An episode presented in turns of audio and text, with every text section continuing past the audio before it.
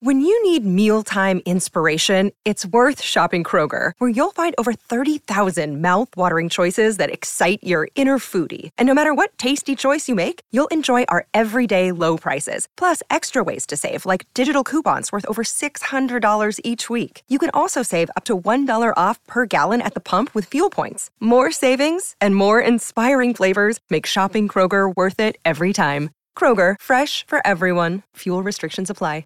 If you want the latest info, tips, and strategies to grow your online course or membership, check out the Thought Leaders Business Lab podcast. And now here's your host, Jeff Aiken. Welcome to the Starfleet Leadership Academy, a leadership development podcast told through the lens of Star Trek. And now here's your host, Jeff Aiken. Welcome, everyone, and thank you for joining me today. Well, this is it. This is the one I've dreaded since I even started this podcast. But but you have got to stay tuned. I was I was very pleasantly surprised, even even amazed, and I think you will be too at what I was able to get out of this this infamous episode. So let's do it. Episode 4 of the first season of The Next Generation Code of Honor. The Enterprise is headed to a planet called Ligon 2 to pick up a vaccine that's needed for a plague on Styris 4.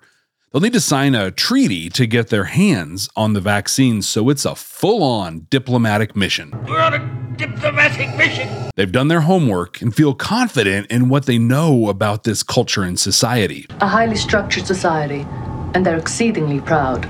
They beam the Ligonian delegation to the cargo bay that'll receive the vaccine. Lieutenant Yar has set up all the logistics. They arrive and oh, okay, let's um let's just talk about it right now. We're we're going to learn a lot about this society as the episode goes on. There in fact, there's even a scene that says the Ligonian culture mirrored the development of the uh, Chinese dynasties on Earth. But every single actor portraying a Ligonian is not only black, but also dressed in sparkly, shiny versions of stereotypical air quotes African tribal garb, on air quotes. It's it's just uncomfortable just how blatantly they lean into racial stereotypes in this. I wanted to acknowledge this right up front, and I'm going to try not to bring it up again, at least not until I talk about what I thought about the episode. But this one single fact really really makes it difficult to watch through this episode. You are a racist and I don't like you, and I will not sell you this car. Okay, now that we've addressed that, let's get to the next super awesome thing about this episode. Ligonians also are weirdly super misogynist. They're shocked that Yar is in charge of security. A woman? Oh, and it gets better. So they go up to present a sample of the vaccine, assumedly to show good faith. Yar steps in to examine it. She says, you know, it's it's her duty. That makes sense. But the Ligonian pushes her off. Out of my way, woman. So she takes him to the ground using Aikido and even creates Ma'ai after dropping him. Tensions are high, but Picard cuts through it. Would you do us the additional honor now of letting us entertain? They accept, and then we get a hint of what's to come. But the female may be exactly what I have needed. They host a social gathering in the observation lounge, and Picard presents some gifts. Hey, this is the scene. This is the scene that the clapping Picard meme comes from. How cool is that? Well, we get yet another awesome moment as Lutan, the head Ligonian, asks to check out the holodeck.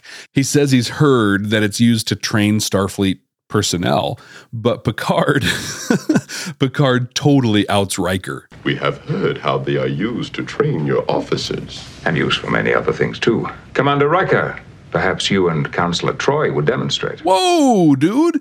You got to have number one's back. Yikes.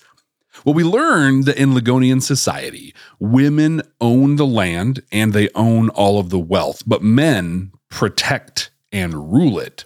It's an interesting approach that basically turns the women into commodities. Having a woman gives you access to her land and wealth, and that secures your status as a man. Wow, that was even uncomfortable just saying that. Having a woman. Well, gives you some insight into this society. They agree to take Lutan to the holodeck where Yar demonstrates her Aikido training program.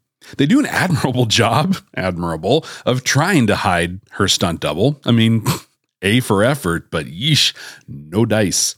She rolls the hologram masterfully and explains that it's adaptive. It will learn how to defeat you. The Ligonian that Yar took down, Hagon, gives it a try and is beaten by the hologram immediately. He's a diplomat, ultimately. He hides it well, but he is feeling great shame at this. They head back to the cargo bay to see the Ligonians off. And as they beam away, Lutan grabs Yar and kidnaps her. The Carter Bridge, red alert. The Enterprise keeps trying to communicate with Ligon 2, but, but they won't return their hails. On the bridge, Troi shares that she felt that all of the Ligonian men were attracted to Yar, but. With Lutan, I felt something else, something more like avarice or ambition. And then Picard shines, much, much like an angel coming down from heaven. A bright light in the darkness of this episode. He asks, Other comments? Other comments. Cadets, we we have it. We have a leadership lesson. I knew it could be done. We'll we'll talk about why those two simple words are so powerful when we get to the command codes. But ultimately, he leans on the crew's knowledge of the culture of the Ligonians, and then he decides to, to wait them out. Patience is highly valued in their society. After a full day of waiting, Dr. Crusher comes to update Picard. She heightens the urgency for the need for the vaccine. You've never had to watch a patient die from this disease. She's been trying to replicate the vaccine, but it can't it can't be done. They must get it. They have no choice but to get it from the Ligonians. There's a quick moment here where Picard allows Wesley Crusher to hang out on the bridge, lets him sit at ops. After that, oh my gosh, after that, we double down on uncomfortable racial commentary. For example, what Lutan did is similar to what certain American Indians once did called counting coup. Basically, what he's saying here is he thinks Lutan took Yar to increase his status in his society. Then, finally, the Ligonians return the Enterprise's calls. Troi, Riker, and Data all coach Picard on how to respond to Lutan given his culture's strict structures. He follows their advice and is invited down to the planet to retrieve Yar and then continue negotiations for the vaccine. Shockingly, we get to the planet's surface and well, and actually it's uh, it's Picard on the away team this time because of the diplomatic nature of the mission, by the way. But but shockingly, Lutan changes the deal. I am altering the deal. Pray I don't alter it any further. And says Picard now has to ask for Yar in front of all of his guests at a special banquet. We meet Lutan's first one, Yareena, who appears to take a lot of pride in belonging to him. At the banquet that appears to have been shot on the same set as those original series episodes, you know, the ones with the red sky. Well, at the banquet, Picard makes the humble request, and Lutan denies it. He declares Yar to be his and to be his first one. Yareena freaks out and challenges the right of supersedence. Natasha Yar, I challenge you. A struggle to the death. Picard outright denies, and Lutan proclaims there will be No treaty, no vaccine, and no Lieutenant Yar. In her quarters on Ligon 2, Picard and Troi meet with Yar, and uh, and we double down now on the misogyny too. And having him say he wants you. Yes, of course, it made me feel good when he. Gross. There's a lot of talk about the Prime Directive, but nothing really specific. I'm guessing that in this case, it says that they can't just bust in there, take Yar, and transport away the vaccine. So they decide to help Yar prepare for the challenge. Picard, though, thinks this is all just super ridiculous, but he understands that the need for the vaccine is hypercritical. So to comply with the Prime Directive and get the vaccine, well, Yar must fight. Geordi and Data are visiting on the Enterprise, and Data's trying out his comedy. Perhaps it is you, Geordi. Including the Kittleys, I've told 662 jokes, and you have not. Including the Kittleys. Now, see, that's funny. It's a it's a fun reprieve in this episode that is that is desperately desperately needed. This is uh this is one of the very first episodes, really, of the whole series, and they're already cashing in on the great chemistry between LeVar Burton and Brent Spiner. It's super super fun. From here, there's a lot more scenes, a lot more dialogue, basically just people wringing their hands about the fight and talking about the Prime Directive. In fact, in all of the busy work scenes going on, it gives us a moment to reflect on what the Prime Directive means here in this episode. And I think that that's in Starfleet. The ends do not justify the means. How you do a thing matters, right? Well, more on that later we learn that there's going to be some kind of I don't know jungle gym kind of thing constructed for Yar and Yareena to fight. Wait, Yar Yareena? Oh my gosh, really? That's I mean that's like saying uh, Jeff has to fight Jefferson. I mean, wow, Yareena, that's the name. Okay, sorry, sorry. Um, okay, back on track. So they're going to build a structure. However, joined together, they would make a rectangular square enclosing 121 square meters. If put end to end vertically, they would make a pole 44 meters high, or two of 22. And we find out the weapons will be poisoned. This is really serious business. They bring in the weapons for the fight and offer three different sizes for Yar to choose from. They're basically they're basically metal sock puppets with birds' beaks on them and the and spikes for the hairdo. Geordi confirms that they are absolutely slathered and covered in poison. We see Yareena and the structure flailing around. this, this is this is my favorite moment of the whole episode.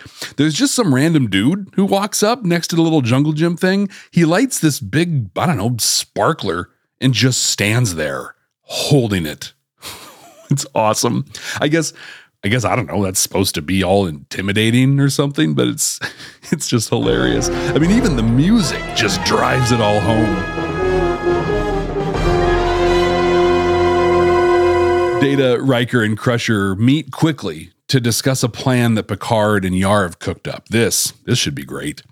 Well, it's time to get it on. Let's get it on! Yar has a tough guy headband on, and Yareena, well, well, um, I guess I guess to be kind, I'll say the actor playing Yareena just just isn't really a fighting in a jungle gym kind of person.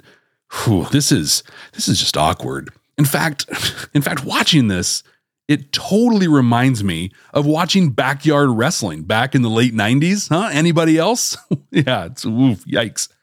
Well, then we get a pivotal scene to drive home the import of all of this as Yareena's weapon flips off of her hand and hits an audience member who crumples and dies immediately. I mean, this is this is awesome. Okay, then then we get my next favorite part here. I, I, I happen to pause the video here to take down a note, and right there, staring straight into the camera, is Yar's stunt double.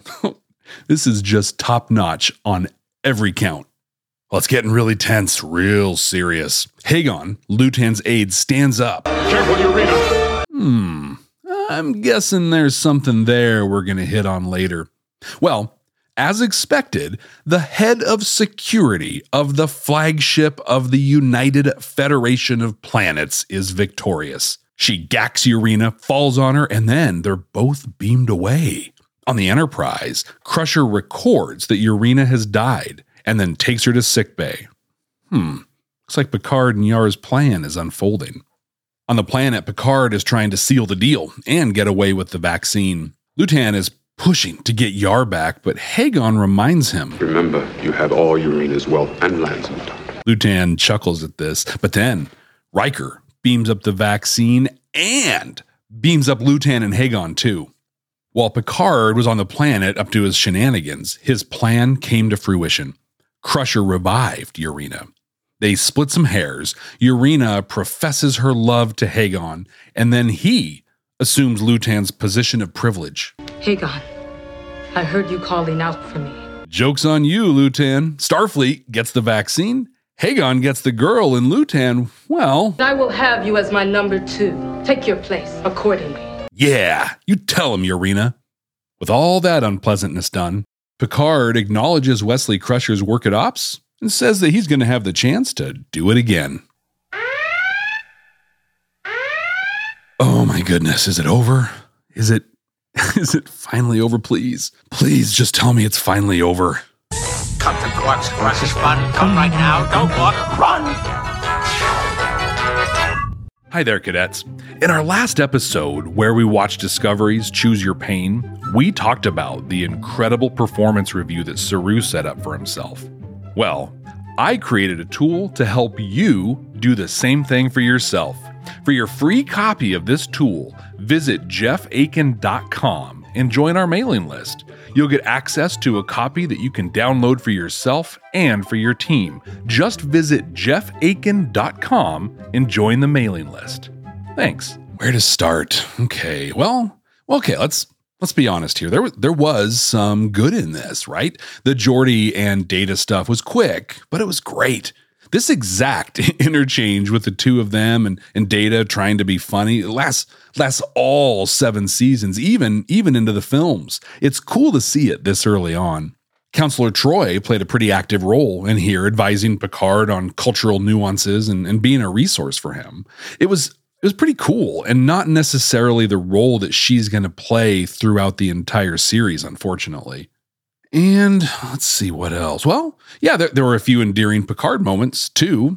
I suppose we uh, we got the Picard clapping meme, but ultimately they're still kind of portraying him as kind of a stick in the mud, you know, like a just a stodgy old man. But oh, but it did have one of my all-time favorite Picard moments. I'm sorry, this is becoming a speech. You're the captain, sir. You're entitled. Hmm. Not entitled to ramble on about something everyone knows. Carry on. right? If if only more people in leadership positions would think like this. I know it saved me a ton of time in meetings. Beyond that though, just just just terrible. I mean, so bad. I I want to share a few quotes from the cast on this one. Brent Spiner said this was the worst episode they ever did, and he's thankful that it was so early on in the show's run. Jonathan Frakes called it a racist piece of Worf, who wasn't in this episode, is actually one of only two Next Generation episodes he wasn't in. But but Michael Dorn called this the worst episode of Star Trek ever filmed. It's hard to disagree with any of those thoughts. The worst episode ever. But in fairness, let's let's look at it a little differently, or I don't know, at least try to. See, this was the third or fourth episode, depending on how you count uh, Encounter at Farpoint of the brand new Star Trek. You know, a total departure from 20 years of Star Trek. We now look back on TNG as being such a great series and clearly part of the core canon of the franchise. But that was not the case at all in 1987. No, no, people wrote letters. They picketed. They would say, This isn't really Star Trek or not my Star Trek. Hmm. Sound familiar? Weird how history repeats itself, you think? Well, they were doing this weird thing where, like, they were introducing a lot of new stuff, changing the look and the feel of the show, but but still writing the same way, essentially, as they had been in the original series. Honestly, everything about this episode says it was meant to be a part of the original series. I mean, from the sets to the music to the plot itself. Like, just take everything about this episode and just just swap out Kirk for Yar and I don't know, put a woman in place for Lutan and boom, you've got a third season TOS episode. Easy. So maybe, maybe this is the result of the mixed direction and philosophy of the first few seasons of TNG, or it's a piece of television garbage that should never, ever be watched again. Either way, this is it for Jeff Aiken. I too have a code of honor, and it tells me to forget this one even exists. Command codes verified. Despite the atrocity that is this episode, we learned some really great things. I wasn't sure I'd be able to do it, but here we are. We're going to dive into the moment Picard engaged the bridge crew for their opinions. We're going to talk about what it looks like to be coachable. and we'll ask if the ends do indeed justify the means. The Starfleet Leadership Academy is supported by listeners just like you. Click the link in the show notes to support the ongoing production of this podcast. After Yar was abducted, Picard went straight into problem solving mode. He put the ship on red alert and went right to work trying to get Yar back. The scene, the scene was just just perfect. He knew he was up against something he would need more brain power than just he could provide. So he engaged his team. He asked, Other comments? He knew others would have different ideas, different approaches to solving this problem. He never he never tried to be the hero and just, you know, start spouting out orders to save the day. No, no. Instead, he actively and publicly asked for input. I think we can all agree that the job of a leader is not an easy one. One of the hardest things leaders often have to do is make a decision. And that's one of the reasons, honestly, that Star Trek is so great. We see leadership in crisis situations, decisions that sometimes have galactic impacts that have to be made in the blink of an eye. In this case, it's about rescuing a teammate while still being able to secure a critical life saving vaccine. And here, Picard makes a decision, but, but he doesn't do it alone. What he does here is exactly what you and I should do every day as we're faced with decisions. Here, let me break it down step by step. Step by step. First off, he clearly defines the problem. Second, he identifies any constraints. Third, he asks for input. Fourth, he considers, weighs the input. And then fifth, he makes a decision. What's the problem? Yar has been abducted and must be rescued. What are the constraints? They need to do so in a way where they can still get the vaccine. He then actively, publicly asks for input and comments from the bridge crew. He hears them, considers it, and then decides to honor their culture and wait them out. In the Starfleet Leadership Academy episode, Elementary Dear Data, I asked you to define the things that happen in your workplace as being either critical, urgent, or routine. Critical being something you need to respond to immediately, urgent being things you have, you know, on a few hours, maybe even a few days to respond to, and routine being, well, routine. This, this is a critical decision that Picard is making here. While the decision is to wait, it could have just as easily been to send a small strike team in to extract Yar or, or pepper them with, with, with photon torpedoes. Either way, a decision was needed immediately, but, but it had to be the right decision. So, even in a critical situation like this, Picard took the time, literally, I mean, maybe 90 seconds, to engage with his team and ask for opinions. If Picard can take that moment, so can you. If Yan can cook, so can you. And look what it got him, right?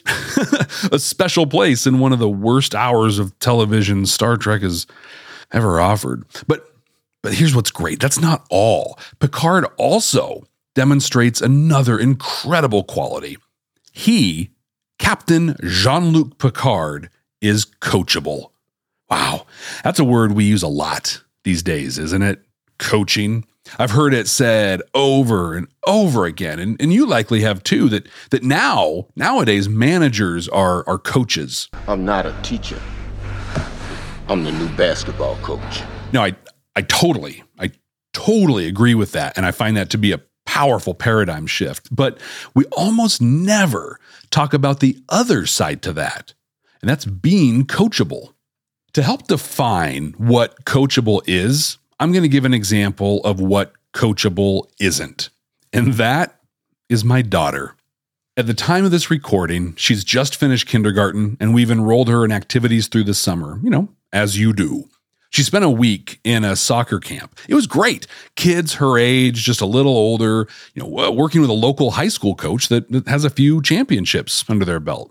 So I drop her off on the first day, and immediately she's playing with the other kids, not shying away from the ball or the field at all. It's it's perfect. So I pick her up a few hours later and I, I ask her how it went. She says they worked on juggling.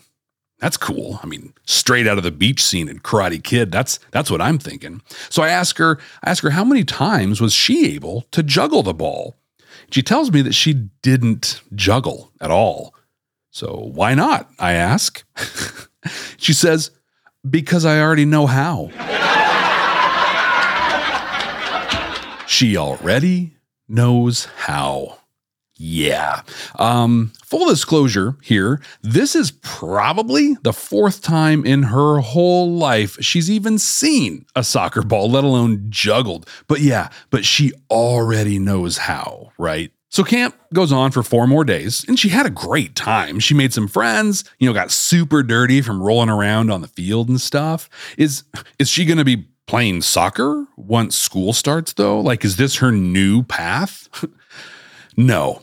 No. Even after all that, I'm still not convinced she can even kick the ball, let alone play with the team or anything like that. Now, is that because she's lazy or defiant or and here's a here's a management word for you, insubordinate? No, of course not.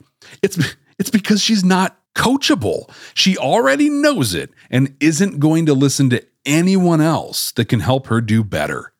So if that's being not coachable. And and I can imagine you all have someone in mind from your life that fits that description, right? And I am 100% certain you can think of at least one person at work that fits that too.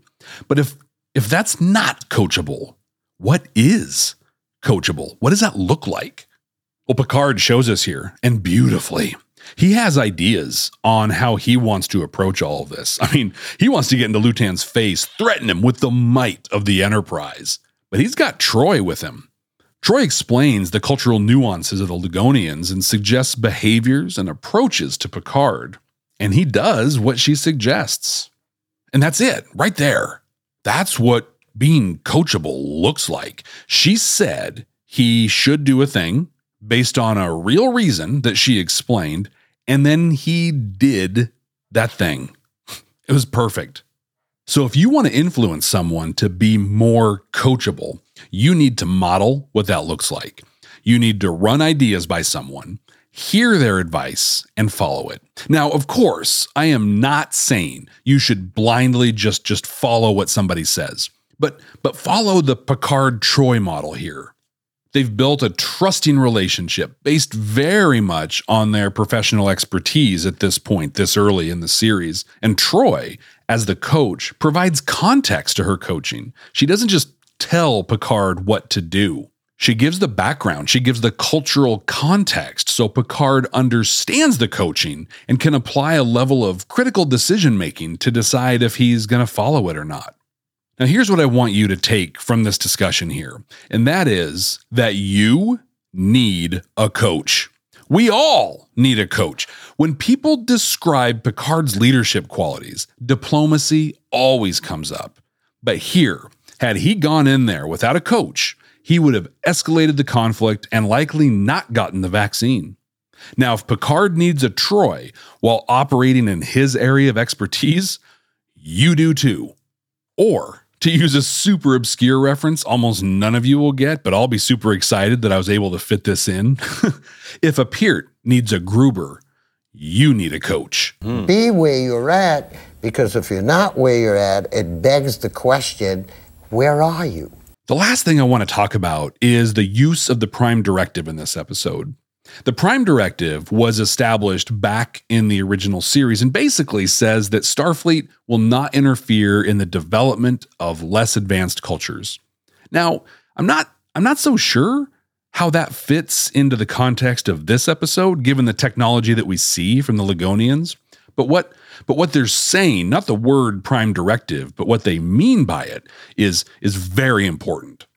As I hear it, they're using the Prime Directive to define the values and principles of the Federation. There's an easy way to solve their problems in this episode, right? Lock onto the vaccines and Yar, beam them up, warp away. But those actions are in direct opposition to the values of the Federation. They see themselves as partners, not as conquerors, not as, well, not as bullies. For me, this really emphasized the age old question do the ends justify the means? Or does the end result justify the actions you took to get there? There's a cool sci fi show that ran a while ago called The Hundred. The 100? The 100? I don't know. The 100. And spoilers ahead if you haven't seen this yet. But there's an AI named Allie that is programmed to make life better for humankind.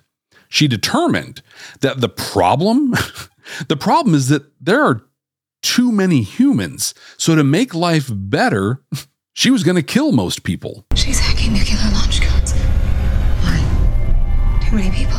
Now, the end result could have been great, right? Abundant resources, a cleaner environment, the eradication of poverty and hunger, and all, all kinds of great stuff.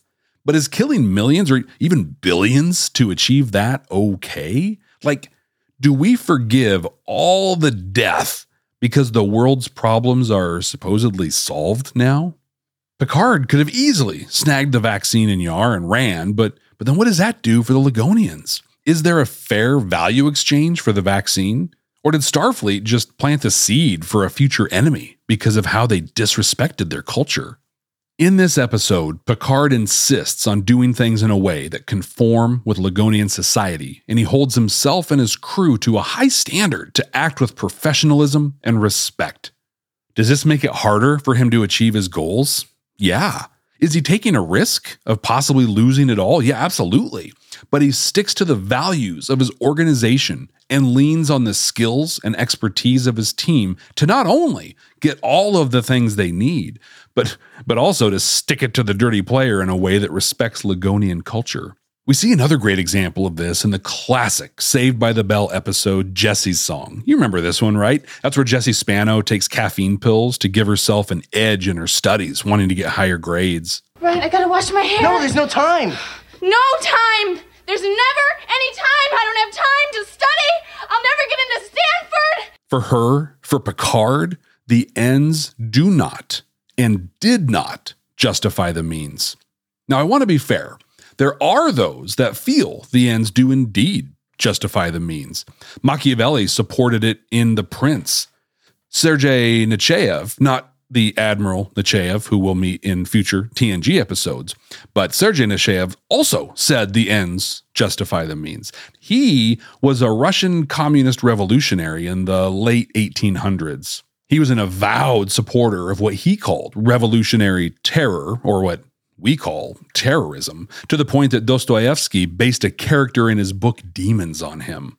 So, being fair, yeah, there are people who feel differently than Picard demonstrates in this episode, but I'm going to let you decide who you'd rather model yourself after. We did it! We got through one of, if not the worst episode in all of Star Trek. Thank you. Thank you so much for coming along on this journey with me. Now, I've got some listener shout outs.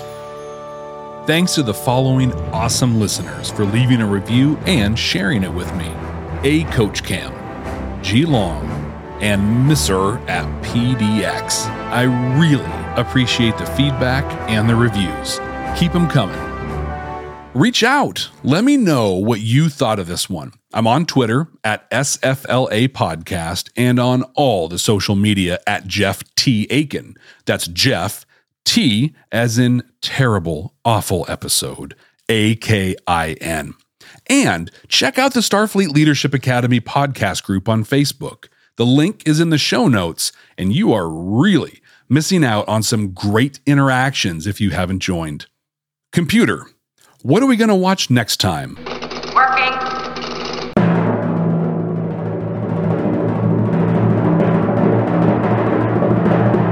The original series, second season, episode 16, A Private Little War. I think this one is most remembered as the one with the big white ape with a horn sticking out of its head, but it's also another commentary on the Vietnam War. And a quick update on episodes. I've explained in the past that I've programmed the computer with all the possible Star Trek episodes to watch and learn from. Well, I've I've been on the fence about including Lower Decks on that list. On my first watch through, it really struck me as being more comedic and just a, you know, a, a fun version of Star Trek. A Trek, a Trek that knows all the same in jokes, you know, that we do, But on my rewatches, I found some really, really great lessons that'll be perfect for this podcast. So I've plugged Lower Decks in. The way it's going to work is the first time computer comes up with a Lower Decks episode, regardless of which one, we'll watch Second Contact. That's the, the first episode. That's what we did for all the other series. From there, we'll just take the random episodes as they come up. I am really looking forward to watching those and sharing my takeaways. But until then, ex Astris Scientia.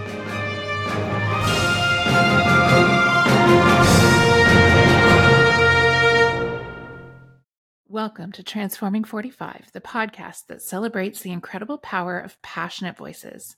I'm your host, Lisa Boat. Join me in conversation with heart led humans who share their deeply personal stories of transformation. Transforming 45 is here to uplift, connect, and remind you that it's never too late to write your next chapter. So get ready to be inspired, empowered, and transformed. Join me in this community where, through powerful storytelling, we heal and reclaim our inherent magic.